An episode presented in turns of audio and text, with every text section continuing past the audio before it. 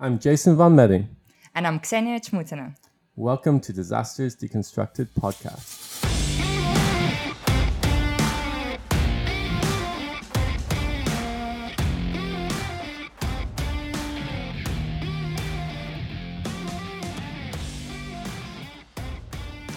Well, here we are.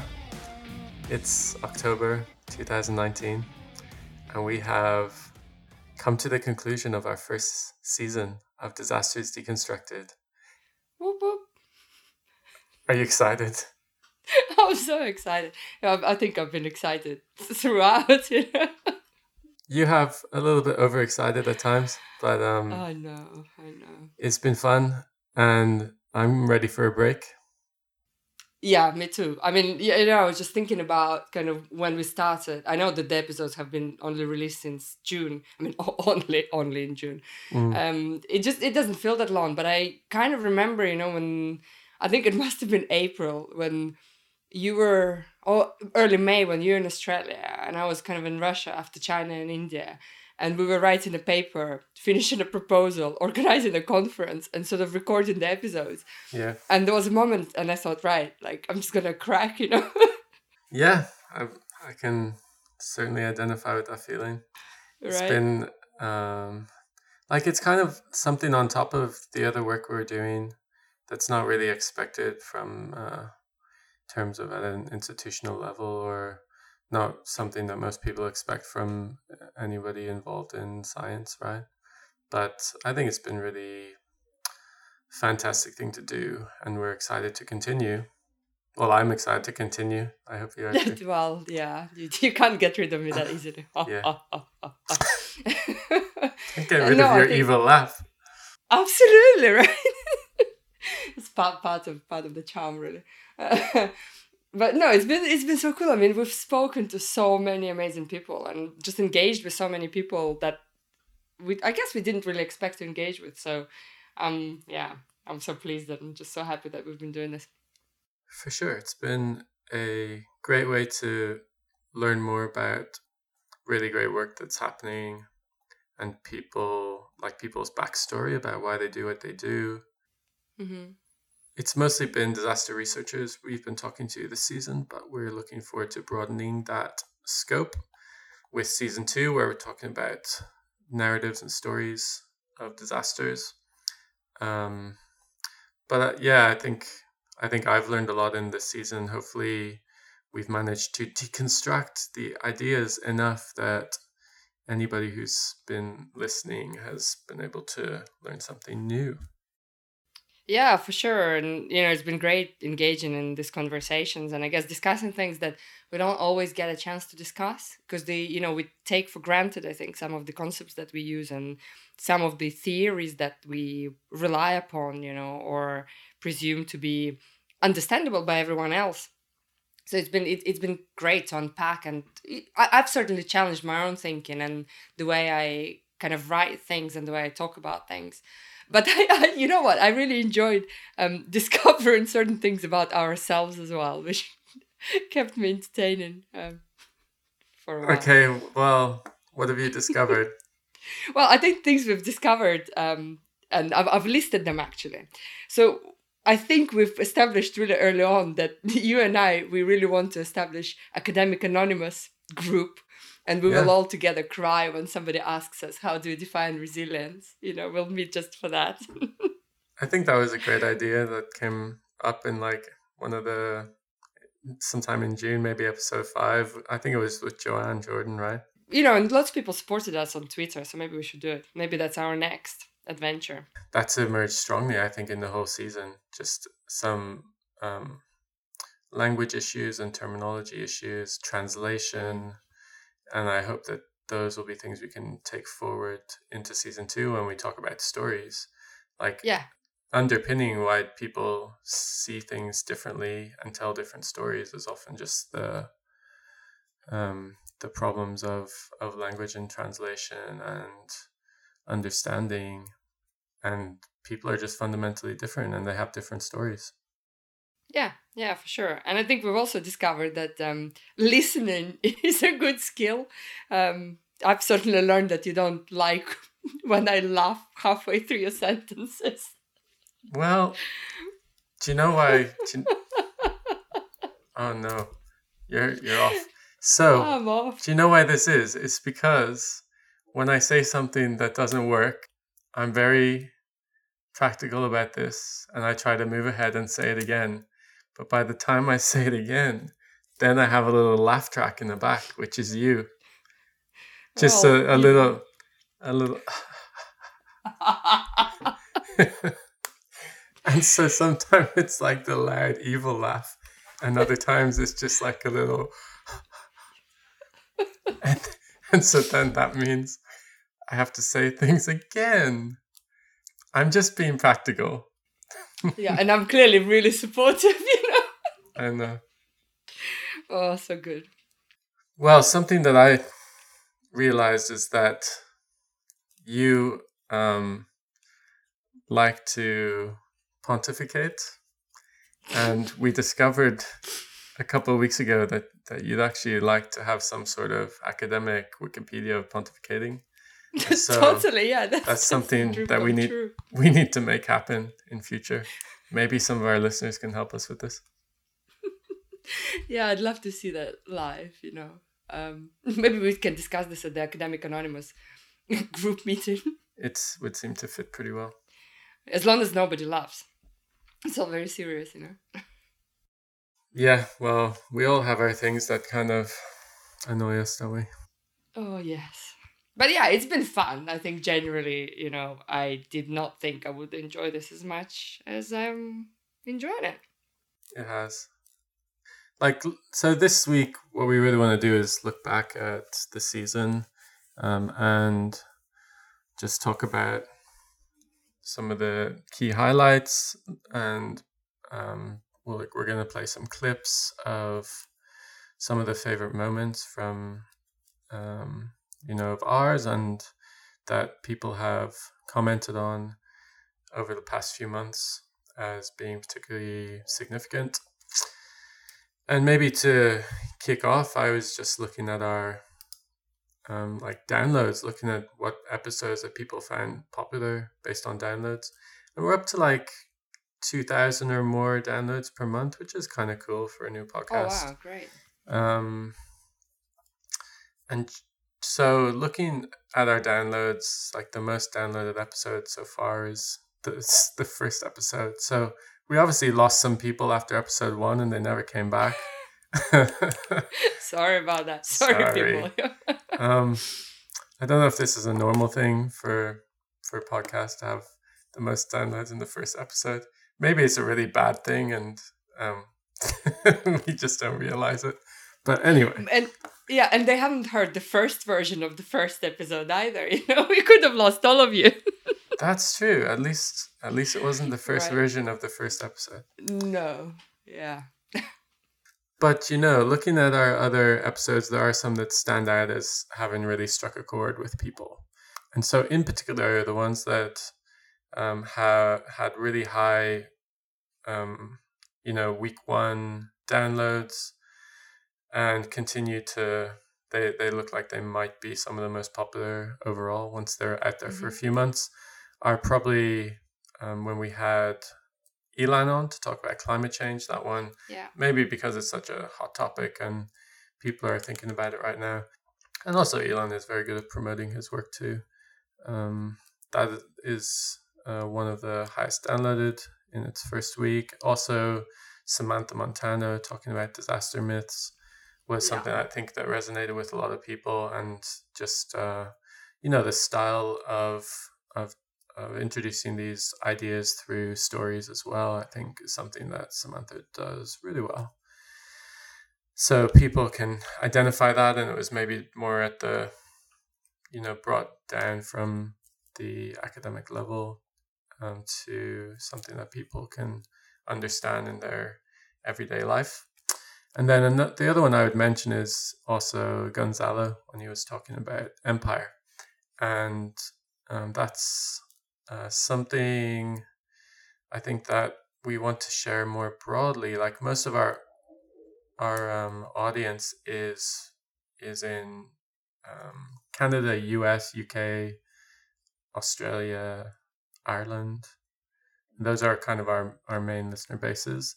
And so the Empire episode is something that kind of talked more about the global south, more about some of these difficult relationships between developed and developing and colonialism and a lot of these issues that we haven't really got into in this season. But that episode was something that, that really uh, went into some new territory. And so, one exciting thing is um, that we're in the process of recording a Spanish episode, um, and it will be around that same content. So that's kind of cool, right? That's amazing. I'm really looking forward to releasing it. I mean, my Spanish is super basic, so you know, I don't think I'd be able to understand much. But I think it's nice, you know, it's something that we've been talking about a lot, particularly with the release of the manifesto, which we've discussed a couple of episodes ago, that we really need to push um, beyond our kind of comfort zone um, of speaking in English. And actually, there are so many of us who are not native speakers, but we sort of forget. You know, I certainly don't use Russian at all as the means of communicating my research. Mm. And I, I don't I don't know. I don't have an explanation for that. You know, it's just I guess an excuse of using English because it's easier. But maybe this is something we should challenge and discuss more. Yeah, so releasing content in other languages I think is something that we would love to push into in the future. And we thought just as a a trial, we would record a uh, episode in Spanish, and that's not going to be with Ksenia and I as the hosts in Spanish, obviously. so we're to have different hosts, but that's that's something we're working on. So we'll let you know when we uh, manage to get that done. Yeah, and there, I guess there'll be a few more members content things in Portuguese, Italian, and Spanish from the IRA conference. Correct. So, what we want to do today for for the rest of our time, more or less, is go through some of the key uh, parts of episodes. That, um, we're going to try to structure it around some of the key themes from season one, and then use clips from the episodes from some of our guests to emphasize um, what we learned, right? Yeah, yeah. So just just a little nice summary. Well, shall we shall we start?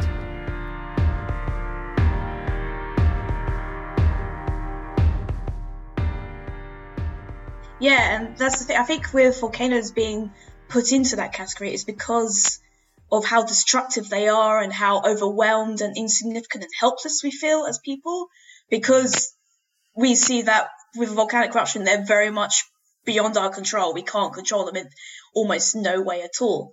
Um, so it's hard because of course we as societies we're very you know we have positive and negative experiences with volcanoes. Like main positive experience is that it gives us fertile soil so we can produce crops, and that's usually the main attraction to people living near volcanoes. Mm. And of course, it's not easy for everyone to move um, away from a volcano because, well, it could be many factors like they don't have enough money or they're like refuse to leave because it's where they, that's the only place they've ever known. So it's hard to, you know, it's hard to think about how you would address it because we're so attached to volcanic landscapes because we've always lived near or on them. So it's hard to move people away because there's no room left essentially. So we have to try and find ways to live with them and be like, okay, these things are natural processes are happening. We need to find some ways to reduce them, reduce the disaster impact.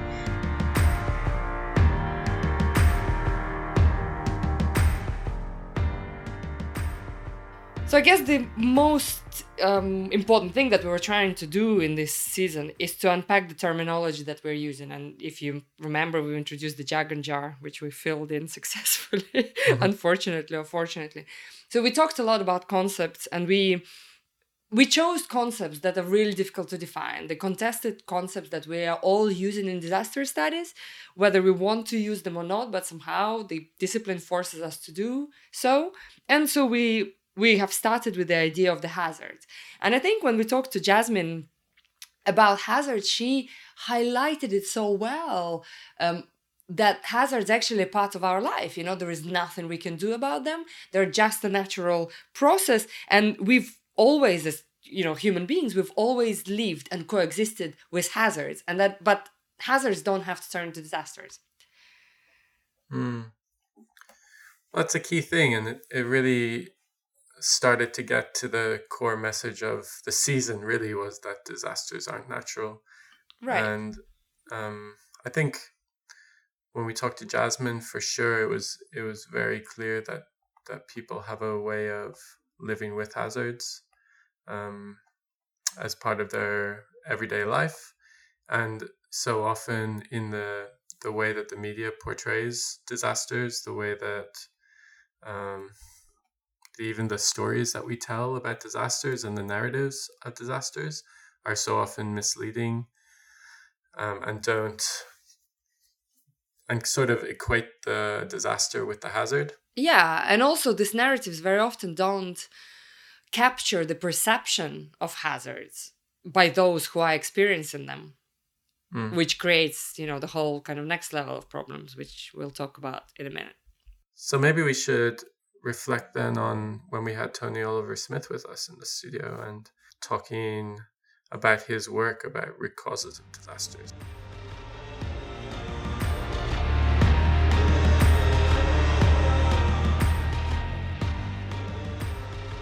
When you refocus or turn your view to the society, then in effect you adopt a critical perspective.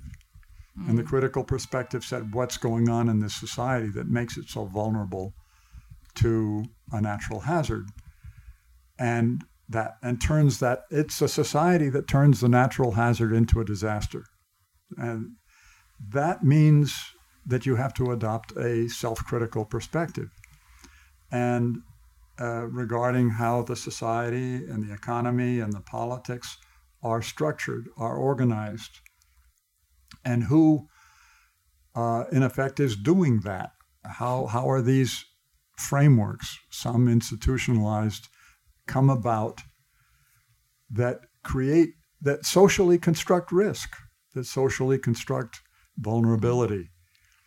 Uh, and when those conditions of risk and vulnerability are combined with a natural hazard, a disaster is produced.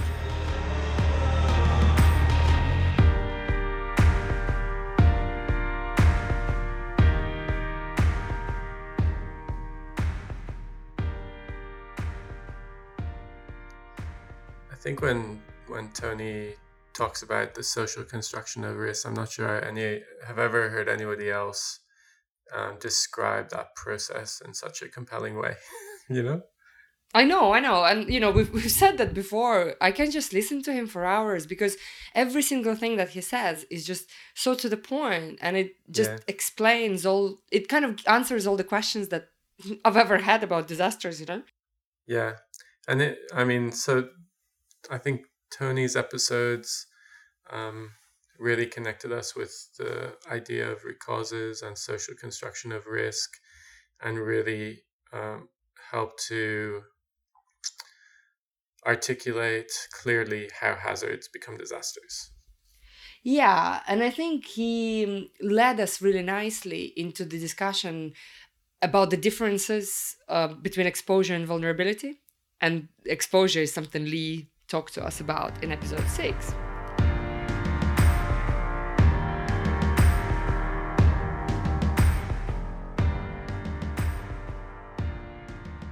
you have this strange situation where rich people, people who live in, in the Thames, uh, along the River Thames, people who live on the steep hillsides in California, which might be prone to landslides and forest fires, um, actually pay a premium to live in those hazardous areas because of the benefits, the other benefits that they can provide. So, views of the river, access to your yacht or your canoe on the riverbank, uh, views of the of the sea, or being in, being in an area where you're surrounded by the forests.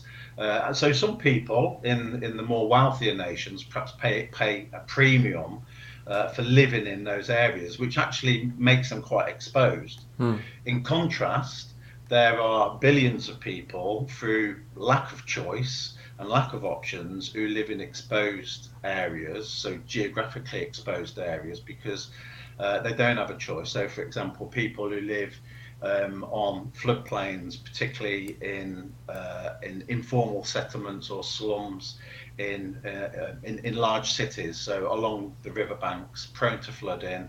They live there because that's the only sort of available land that they can sort of temporarily settle on.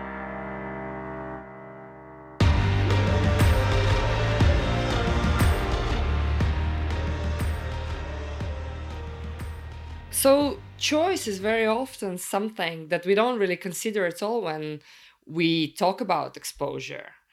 And I think Lee highlighted it quite nicely that it's it's the lack of choice that is important to note because we very often say that well, you know, disaster kind of affects everyone equally, but that is never the case. So Lee is kind of getting at the idea here that many people have a certain level of privilege in being able to choose more exposure and not really be impacted by disasters when they happen.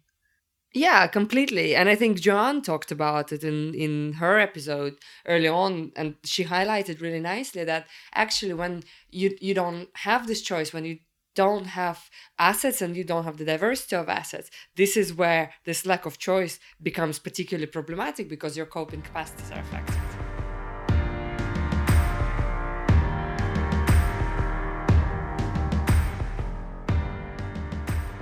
As you know, those with fewer assets tend to have fewer choices and weaker strategies for dealing with different types of shocks. So, in the context of climate change, then it's not just obviously the portfolio in terms of the diversity, but whether those assets are, you know, whether they're climate resilient.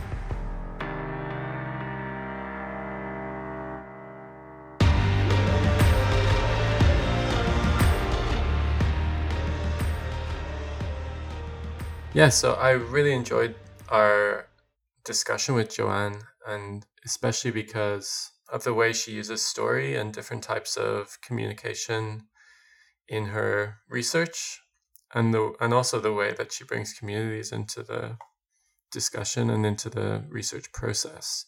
And so, hearing her talk about the the stories that emerge from her relationship with people on the ground I think is really quite compelling, especially talking about their the reality of their lives and the lack of choice that they have um, in terms of um, you know the access to resources and so on. So, I mean that's something that came through strongly from some of our guests is just this ability to bring that story and narrative into the research process, which is something I really love. Yeah, absolutely. And I really hope that in the second season we will be able to unpack this a little bit more. You know, how can we listen to people better? How can we actually engage with their stories and why that is important? And so, yeah, I'm really looking forward to those discussions. Yeah. And so then maybe just to finish up talking about terminology, like still on the issue of vulnerability, when we when we talked to Ilan Kelman in episode 13 about climate change, again he was sort of encouraging us to focus on vulnerabilities in terms of looking at the climate change issue and how to frame that and not kind of disassociating that from wider study of vulnerability and why people are actually at risk, right? Yeah, right. And I think he summarized it really nicely in this next clip.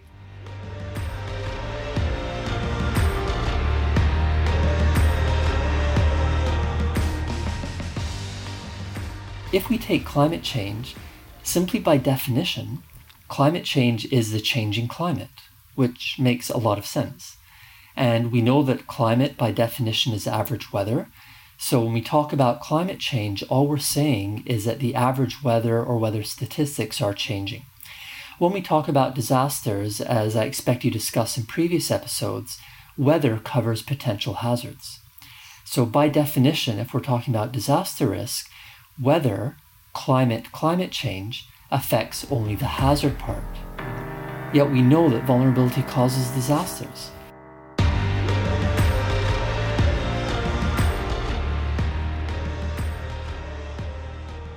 Okay, so when we were discussing these contested terms, what we realized that is actually the underlying message in everything is this prominence of politics, and we everything we talk about is about politics. I think Tony highlighted this really nicely when he talked about policies in Florida when he was discussing how we construct new communities and where we construct these communities. And also Wes and Daniel in episode 17 when we were talking when we were talking about the recovery in Japan they kind of highlighted the role of politics. But actually we don't really talk about politics as disaster researchers do we? We kind of depoliticize our agenda a little bit. Yeah and let's listen to Gonzalo Lizarralde here um, talking a bit more about this issue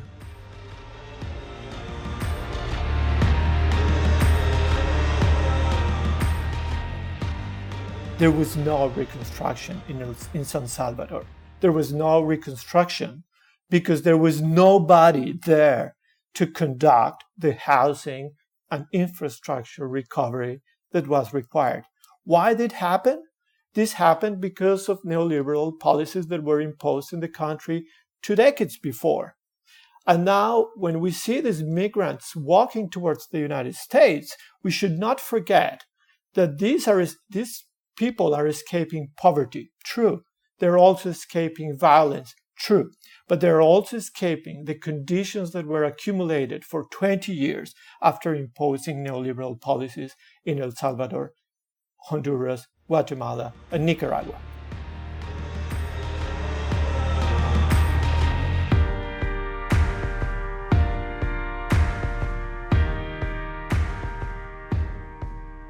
you know, so often we see disasters framed as events, um, as something that just, you know, happen in a moment because of a hazard. And I think, you know, people like like Tony, that um, really influential work that he's doing, trying to bring this historical rigor to the study of disasters as processes um, I think is just such an amazing contribution to um, the field, right? Yeah, absolutely. And even when we talk about people in disasters and the way they're affected in disasters, the narrative is really political, isn't it? We kind of we hmm. choose mm. our stand. So there is the stance between us and them, and them, so people who are affected by disasters being weak i.e. vulnerable, right? This kind mm-hmm. of the favorite word we, we, we tend to use. Um, because, you know, if somebody is weak, then we can help them. And if we help them, then we are great and amazing, right? Like, and as politician, uh, as politicians, this is the message you want to see. What's the point of helping somebody who doesn't need your help? You need to help mm. somebody who does need your help, whether they agree or disagree. And I think JC highlighted this really, really well in episode seven.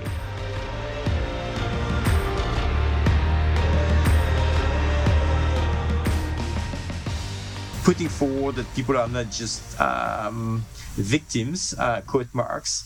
They're not just helpless. Uh, they're not just vulnerable, and that we need to be careful in our labeling, but that people have at the same time there's resources, there's skills, there's um, uh, different forms of knowledge they use and pull together to actually do things uh, in facing disasters and hazards and disasters.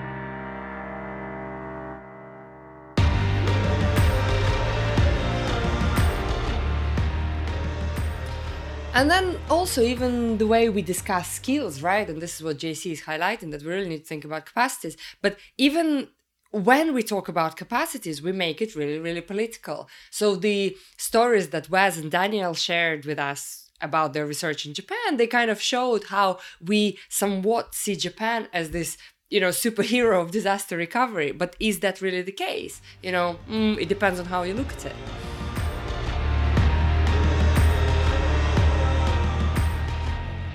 a lot of times American media tries to set up the counter narrative that says, well, look at how well behaved a country like Japan is, not right. like us. When in fact, you know, I was I was in Tohoku a week after the tsunami, and people were you know people were drunk people had taken things from abandoned stores people were burning businesses for fuel because they needed it right people were doing what they needed to do to survive just like people in new orleans were doing right it's just um the narrative needed a balance i think would be one way i'd say it yeah, I'm completely on board with that. I think uh, that for sure the American press loves to argue that our typical response in North America somehow is about, you know, looting, rioting, a loss of social control. And somebody here's Japan with 18,400 deaths, and they're doing so well.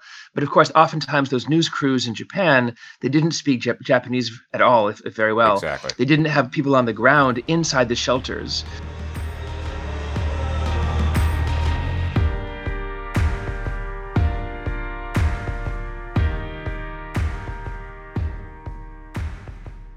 And so that clip from Wes and Daniel is interesting in that it gets at the way that these narratives are constructed, often to protect the interests of of uh, those who are in power or those who want people to believe a certain thing.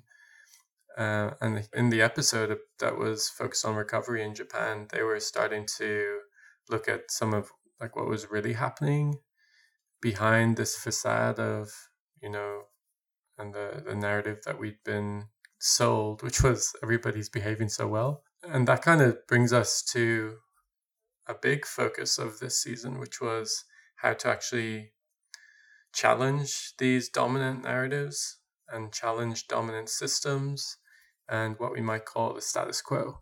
And that's been a recurring theme and we've had a couple of episodes that have been about that in particular.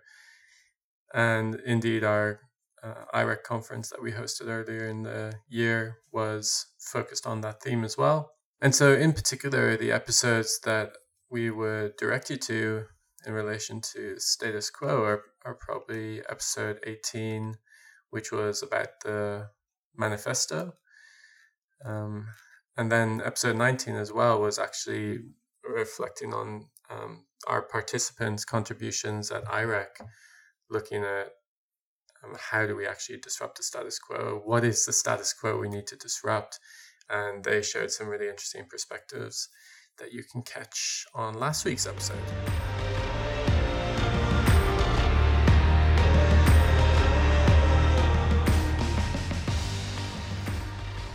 It's not about insiders versus outsiders per se. It's about the power relations. Mm. Um, and I think that may be misinterpreted from the paper, as it was from the um, uh, from the Gold Rush mm. paper mm. initially.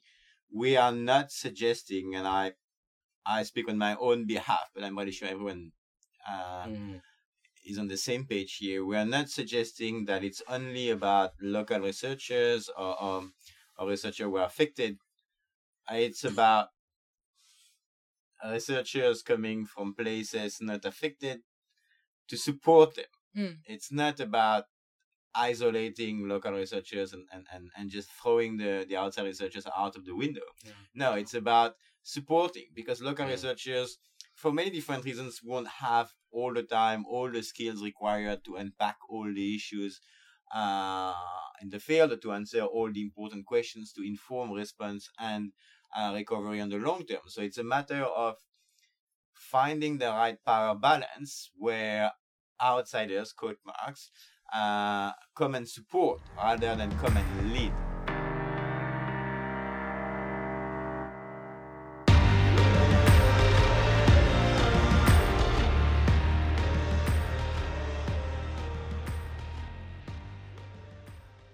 And I think that's really the key to this. You know, we've been talking a lot about these power imbalances in various weeks and the ways that our privilege um, can often like give us a, a bias in the in the way that we conduct research, the way we engage with communities, and trying to decolonize the way that we think and the way that we practice is such an ongoing challenge, isn't it? Absolutely, and it's kind of an ethical dilemma, really. You know, are, are we challenging our own status quo? You know, are we thinking mm. about these issues enough?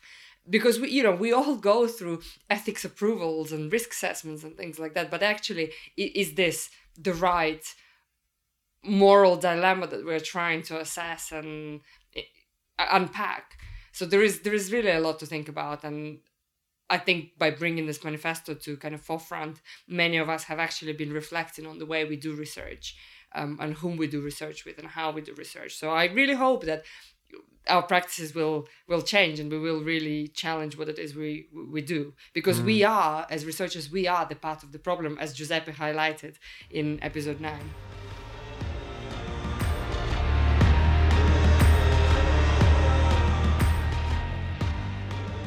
I think something interesting is that you know rethinking about the status quo is also reflecting on ourselves of course because yeah. yes. it's not just pointing the finger you know exactly. say oh it is your fault no it's also we are part of we are part of this system so yeah. Yeah. we as a researcher and as human beings we are part of this uh, um, of this system who produces uh, inequalities and, and, and injustice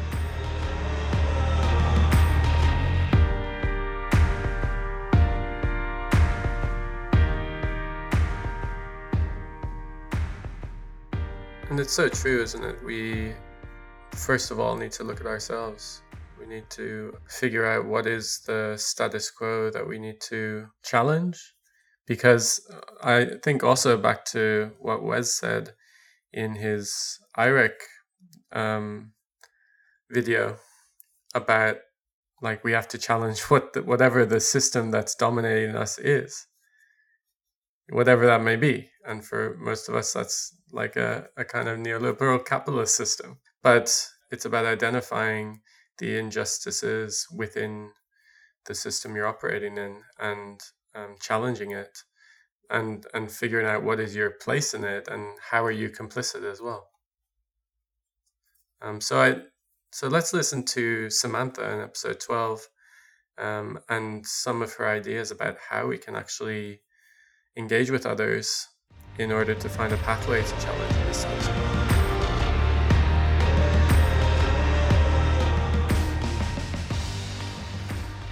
Well, I don't know if it's a sil- silver bullet, but I have I kind of found myself a couple years ago literally just like on Twitter yelling at journalists every time they wrote an article about disasters, being like, What are you talking about? None of this is true.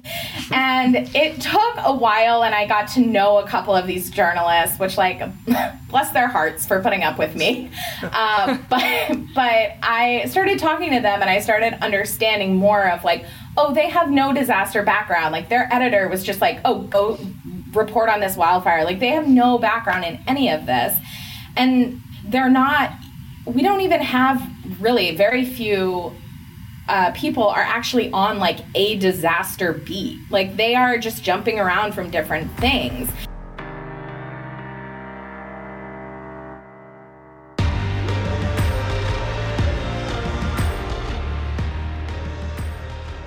So I think what Samantha is getting at in a really interesting way is that it's so easy for us to feel all virtuous and self righteous about being correct in the way that we communicate and the like our position about different expressions and terminology and concepts and having the right definition and all of that stuff. And it's um, maybe we need to be a bit more humble and we need to understand that not everybody's in the same position of having the knowledge base to draw on, but also the fact that we're all um, coming from from different experiences and different stories, and sometimes we understand things differently because of our values and because of our culture, and it's not it's not as simple as saying like it's a black and white issue and like these people are right and these are wrong and these are smart and these people aren't, you know? Yeah, and you know, I think this kind of lack of humbleness very often possibly comes because we ourselves don't quite engage deep enough, you know, with an argument. Um, we don't really, you know, some of us don't really know theory well, so it's very easy to just hide behind these big words. And if somebody doesn't understand what I mean by my epistemology, then oh well, you know, that's kind of your loss, right? You should have read up on that. Um, so yeah, for us, it's. It, it, I guess that's why we're doing this podcast. We're really trying to challenge ourselves and to, to open this academic debate and academic communication for discussion. But anyway, so the whole point, I guess, of um, this first season was well, the first season has started because you and I got a little bit hooked up on this whole natural disasters phrase, right? I think that's the whole idea of the podcast came from, where we spend hours and hours and hours getting angry with people and ourselves for not quite getting the message right and not being able to explain the message right. And I think we sort of got there in the end, which I'm really happy about. Well, I think part of this is kind of what I was saying a minute ago about um, like the realization that there's not a right and wrong way to do things or to say things. Um, it's not as nothing is as black and white. It's all about um, like your position in in time and in a in a context and like the I would say we've definitely evolved in the way that we talk about the expression natural disasters too, like through talking to more people about it and through understanding more about why people use that expression to frame their story about disasters. Yeah, for sure.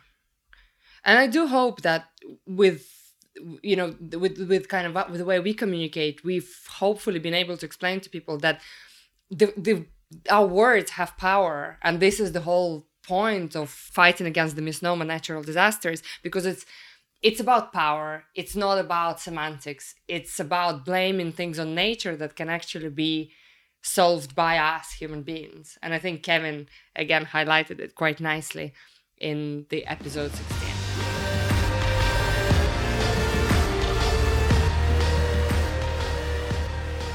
outside of where people have a kind of a professional uh, interest in this in this area is much more kind of emotive. I think actually the idea that humans are to blame for disasters is actually still quite a, a difficult mm. idea to for people to wrap their heads around. Um, right. And it's actually much easier and kind of much much uh, nicer in a way to blame nature because you know it, it, it kind of makes us um, you know, the victims as opposed to people who actually do have a, a, direct impact on how severe that disaster turns out to be. And it depoliticizes the whole thing, right? Exactly. Yeah. Yeah. Takes that, takes the politics away and takes the, um, you know, the, the kind of the blame uh, away from any one audience. Um, and that's, I think, is a, is a part of the problem.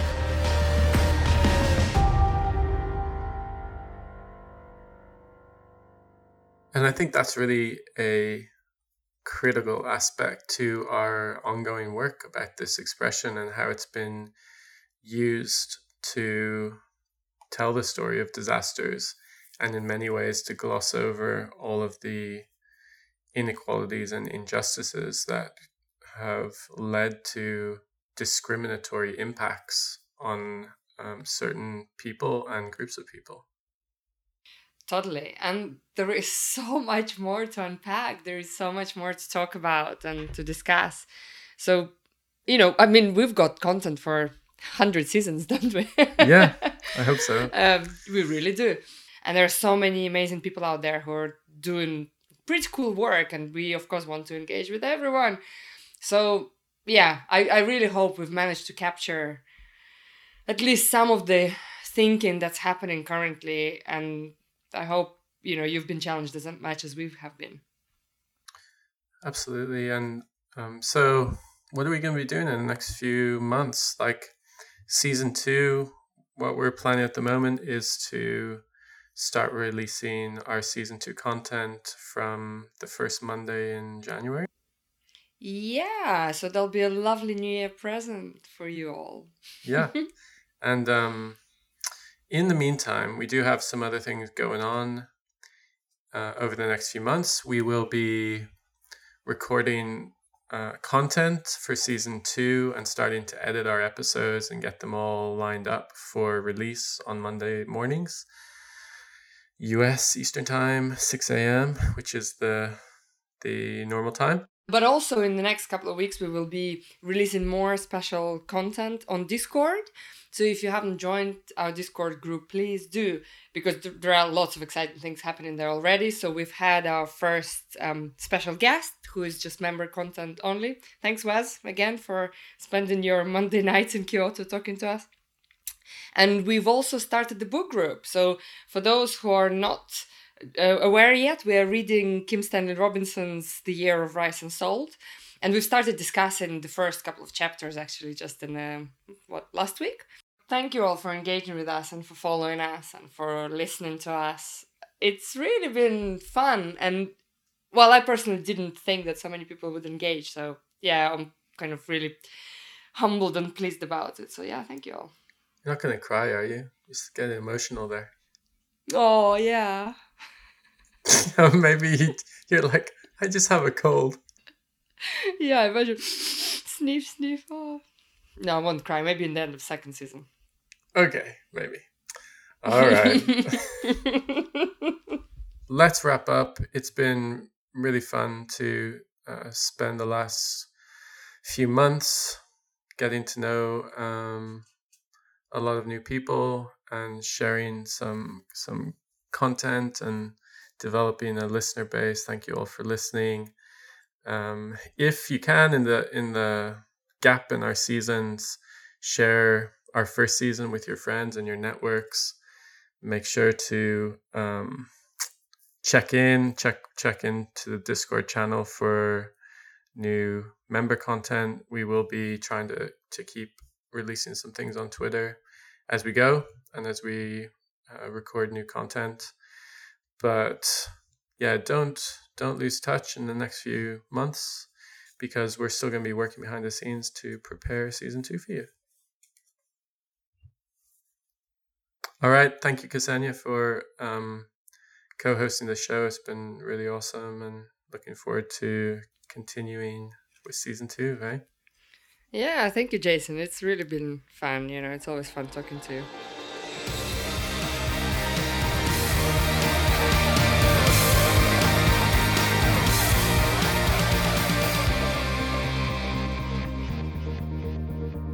You've been listening to Disasters Deconstructed podcast. I'm Jason von Meding. And I'm Ksenia Chmutina.